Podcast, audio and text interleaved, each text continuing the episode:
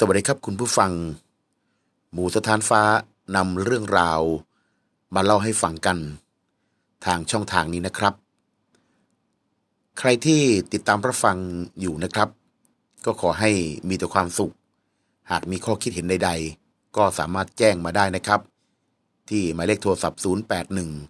209 3615 รายการของเราก็จะมีเรื่องราว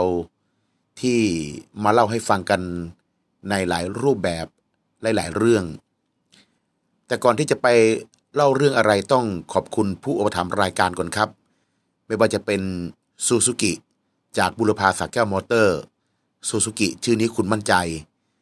พร้อมด้วยกับห้างทองเยาวราช ห้างทองที่มีความเป็นหลากหลายดีไซน์ ไม่ว่าจะเป็นรับซื้อทองเก่า หรือว่าจำหน่ายทองที่มีคุณภาพ ขอบคุณปั๊มน้ำมันเอสโซ่สระแก้วนะครับ ปั๊มน้ำมันที่ได้มาตรฐาน แล้วก็บริการอย่างเป็นกันเอง บริการเปลี่ยนถ่ายน้ำมันเครื่องด้วย แล้วก็บริการหลากหลาย อยู่ตรงข้ามกับทางแยกเข้าทางบขส.สระแก้ว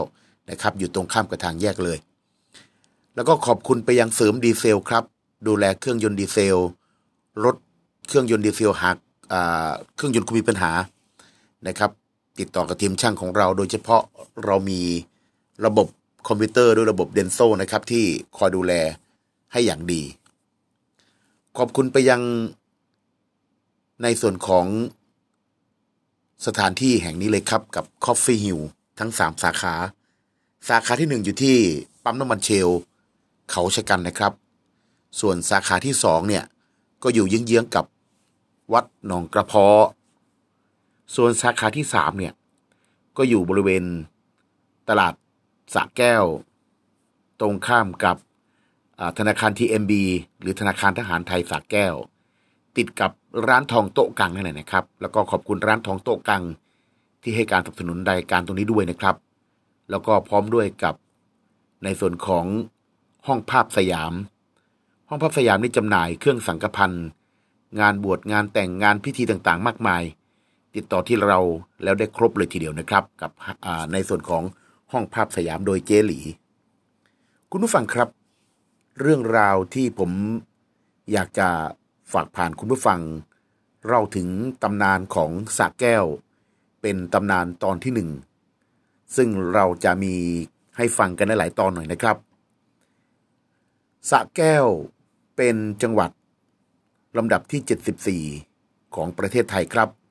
ซึ่งสถาปนาจังหวัดสระแก้วเมื่อปีเมื่อวันที่หนึ่งครับ วันที่หนึ่งปี พศ 2536 ซึ่งการสถาปนาจังหวัดครั้งนั้น ก็มีจังหวัดที่เกิดขึ้น พร้อมกัน 3 จังหวัดก็มี 74 นะครับ ก็เป็นจังหวัดสระแก้ว จังหวัดที่ 75 ก็เป็นจังหวัดหนองบัวลำพู จังหวัดที่ 76 ก็เป็นจังหวัดอำนาจเจริญ ซึ่งสมัยนั้นนะครับก็จะมีการเฉลิมฉลองพร้อมกันสามจังหวัดเลยทีเดียว ซึ่งตำนานเล่าขานของจังหวัดสระแก้วของเราเนี่ยนะครับ ชื่อของสระแก้วเนี่ย มีความเป็นมาตั้งแต่สมัย 200 กว่าปีที่ผ่านมา ซึ่งเดิมนั้นสระแก้วก็เป็นเมืองป่าเมืองอะไรประมาณนี้นะครับ แล้วก็การที่จะมีการยกทัพ หรือว่าจะมีการเคลื่อนพล หรือว่าจะมีการส่งเครื่องบรรณาการจากทางเมืองหัวเมืองต่างๆ เช่น หัวเมืองทางฝั่งเขมร ทางนี้ก็จะมีการผ่านทางนี้โดยตลอดนะครับ แล้วก็จะมีในส่วนหลาย ๆ เรื่องนะครับ ที่เกิดตำนานมา เรื่องเล่ากันมาในผมได้รับมาจากท่านพระราชปริยัตยาจารย์ อดีตเจ้าคณะจังหวัดสระแก้ว องค์แรกของจังหวัดสระแก้วเลยซึ่งท่านเป็นเจ้าคณะจังหวัดอดีตเจ้าคณะจังหวัดนะตอนนี้ท่านมรณภาพไปแล้วนะครับ ท่านได้เล่าเรื่อง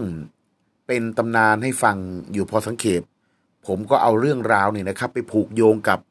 พงศาวดารบ้าง แล้วก็ค้นหาประวัติศาสตร์บ้าง จนเอามารวบรวมกันแล้วมาเล่าให้ฟังกันเนี่ยนะครับเขาบอกว่าเริ่มเริ่มแรกเดิมทีเนี่ยจะมีการยกทัพมาหลายทัพนะครับ ผ่านมาทางระแวกเขตนี้อยู่เป็นประจำก็มีอยู่คราหนึ่งที่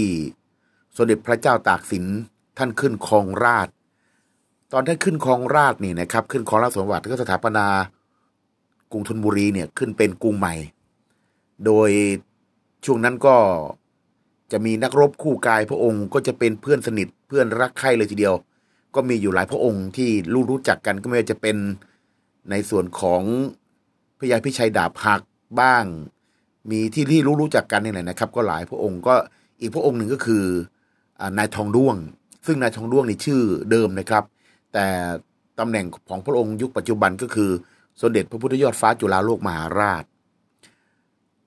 เริ่มเรื่องเดินเนื้อหาก็คือ ครั้นที่พระเจ้ากรุงธนบุรี หรือพระเจ้าตากสินมหาราชเนี่ยนะครับ พระองค์ปกครองเมืองอย่างด้วยความลำบากยากเข็น เพราะว่าพระองค์ต้องไปกู้หนี้ยืมเงินจากในส่วนของพ่อค้าวานิชต่างๆ จากคนจีนคนต่างชาติ เยอะแยะมากมาย เวลายืมมาเนี่ยนะครับ ก็เอาจะมาใช้ประโยชน์เช่น มาเป็นสเสบียงคลัง มาเป็นสัตราวุธต่างๆ ให้กับทหารที่ไปคอยดูในส่วนหัวเมืองต่างๆ ซึ่งหัวเมืองต่างๆ คอยที่จะกระด้างกระเดื่องอยู่เสมอเลยนะครับ แต่พระเจ้าตากสินมหาราชก็ใช้วิจารณญาณในการปกครองอย่างสมเหตุสมผลอยู่อย่างสม่ำเสมอ จนพระองค์ใครควรคิดดูแล้วว่า หัวเมืองต่างๆ เนี่ย คิดจะกินเมืองโกงเมืองเราอยู่เสมอ พระองค์ก็เลย ใครที่จะออกอุบายให้สมัยนั้นชื่อพระยาจักรี หรือรัชกาลที่หนึ่งเนี่ยฮะพระยาจักรีให้ข้อเฝ้า แล้วตัดสินใจเด็ดเดี่ยวว่าให้พระยาจักรีเนี่ยทำทีกบฏ แล้วบั่นคอให้ขาดสิ้น แล้วจากนั้นก็ปกครองมัลังขึ้นครองราชสร้างเมืองใหม่ แต่ครั้นที่พระยาจักรีเข้าเฝ้าเสร็จ ก็มีความรู้สึกว่าพระองค์เนี่ยมีความคิดวิตกกังวลอะไรอยู่ก็เลยให้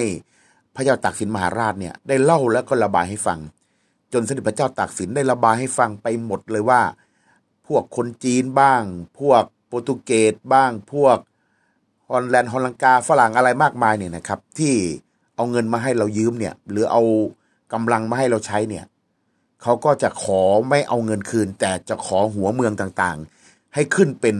เมืองของเขา แล้วเขาจะเก็บภาษีอากรเองอะไรเอง พระเจ้าตากสินมหาราชก็เลยหาวิธีก็แล้ว แต่ออกกลอุบายมีวิธีเดียวเลยคือ จะต้องประหารชีวิตพระองค์ หรือทำวิธีการก่อกระบฏ จะทำการยกนี้ได้แน่นอน ไม่ใช่ว่าจะหนีหนี้นะครับ แต่เนื่องด้วยว่าหนี้สินที่บางเจ้าบางรายเนี่ย ติดหนี้อยู่แค่สิบเฟื่องสิบอัด แต่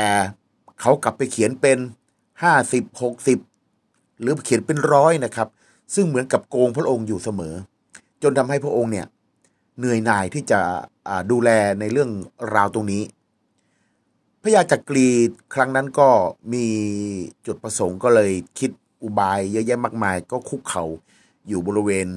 หน้าห้องบรรทมก็เลยรายงานว่า พระองค์เพื่อนย่อมไม่ฆ่าเพื่อนข้าจะคิดไต่ตรอง แล้วขอนำกลละวิธีที่จะมาออกอุบาย เพื่อจะขจัดในเรื่องราวปัญหานี้ต่อไป ระยาจักรีก็ได้สถาปนาพระองค์ขึ้นนะครับ ขึ้นเป็นสมเด็จเจ้าพระยามหากษัตริย์ศึกในช่วงเวลานั้นนะครับ ก็ขอตำแหน่งขึ้นมาแล้วก็เป็นยศใหญ่ แล้วก็มาปราบหัวเมืองต่างๆ มากมาย แต่มีหัวเมืองหนึ่งซึ่งจะต้องมาปราบก็คือหัวเมืองทางเขมร ตอนที่มาหัวเมืองทางเขมรนี่แหละนะครับ ก็เป็นตอนที่สำคัญ เดี๋ยวจะเล่าให้ฟังกันต่อนะครับ แต่ตอนนี้ยกเวลาไปซะก่อนเดี๋ยวจะไปเล่าให้ฟังตอนที่สอง นะครับ ก็ต้องขอบคุณไปยังซูซูกิชื่อนี้คุณมั่นใจ ขอบคุณไปยังห้างทองเยาวราช ขอบคุณปั๊มน้ำมันเอสโซ่สระแก้ว ขอบคุณไปยังเสริมดีเซล แล้วก็ขอบคุณไปยังร้าน Coffee Hill ขอบคุณห้องพักสยามด้วยนะครับ แล้วก็ขอบคุณห้างทองโต๊ะกัง เดี๋ยวจากลาไปตอนที่หนึ่งก่อนนะครับ แล้วก็ตอนที่สองเดี๋ยวจะกลับมาเล่าให้ฟังกันต่อ มีความสุขทุกคนนะครับ กับหมูสถานฟ้าฝากไว้ตรงนี้ครับ ขอบคุณครับ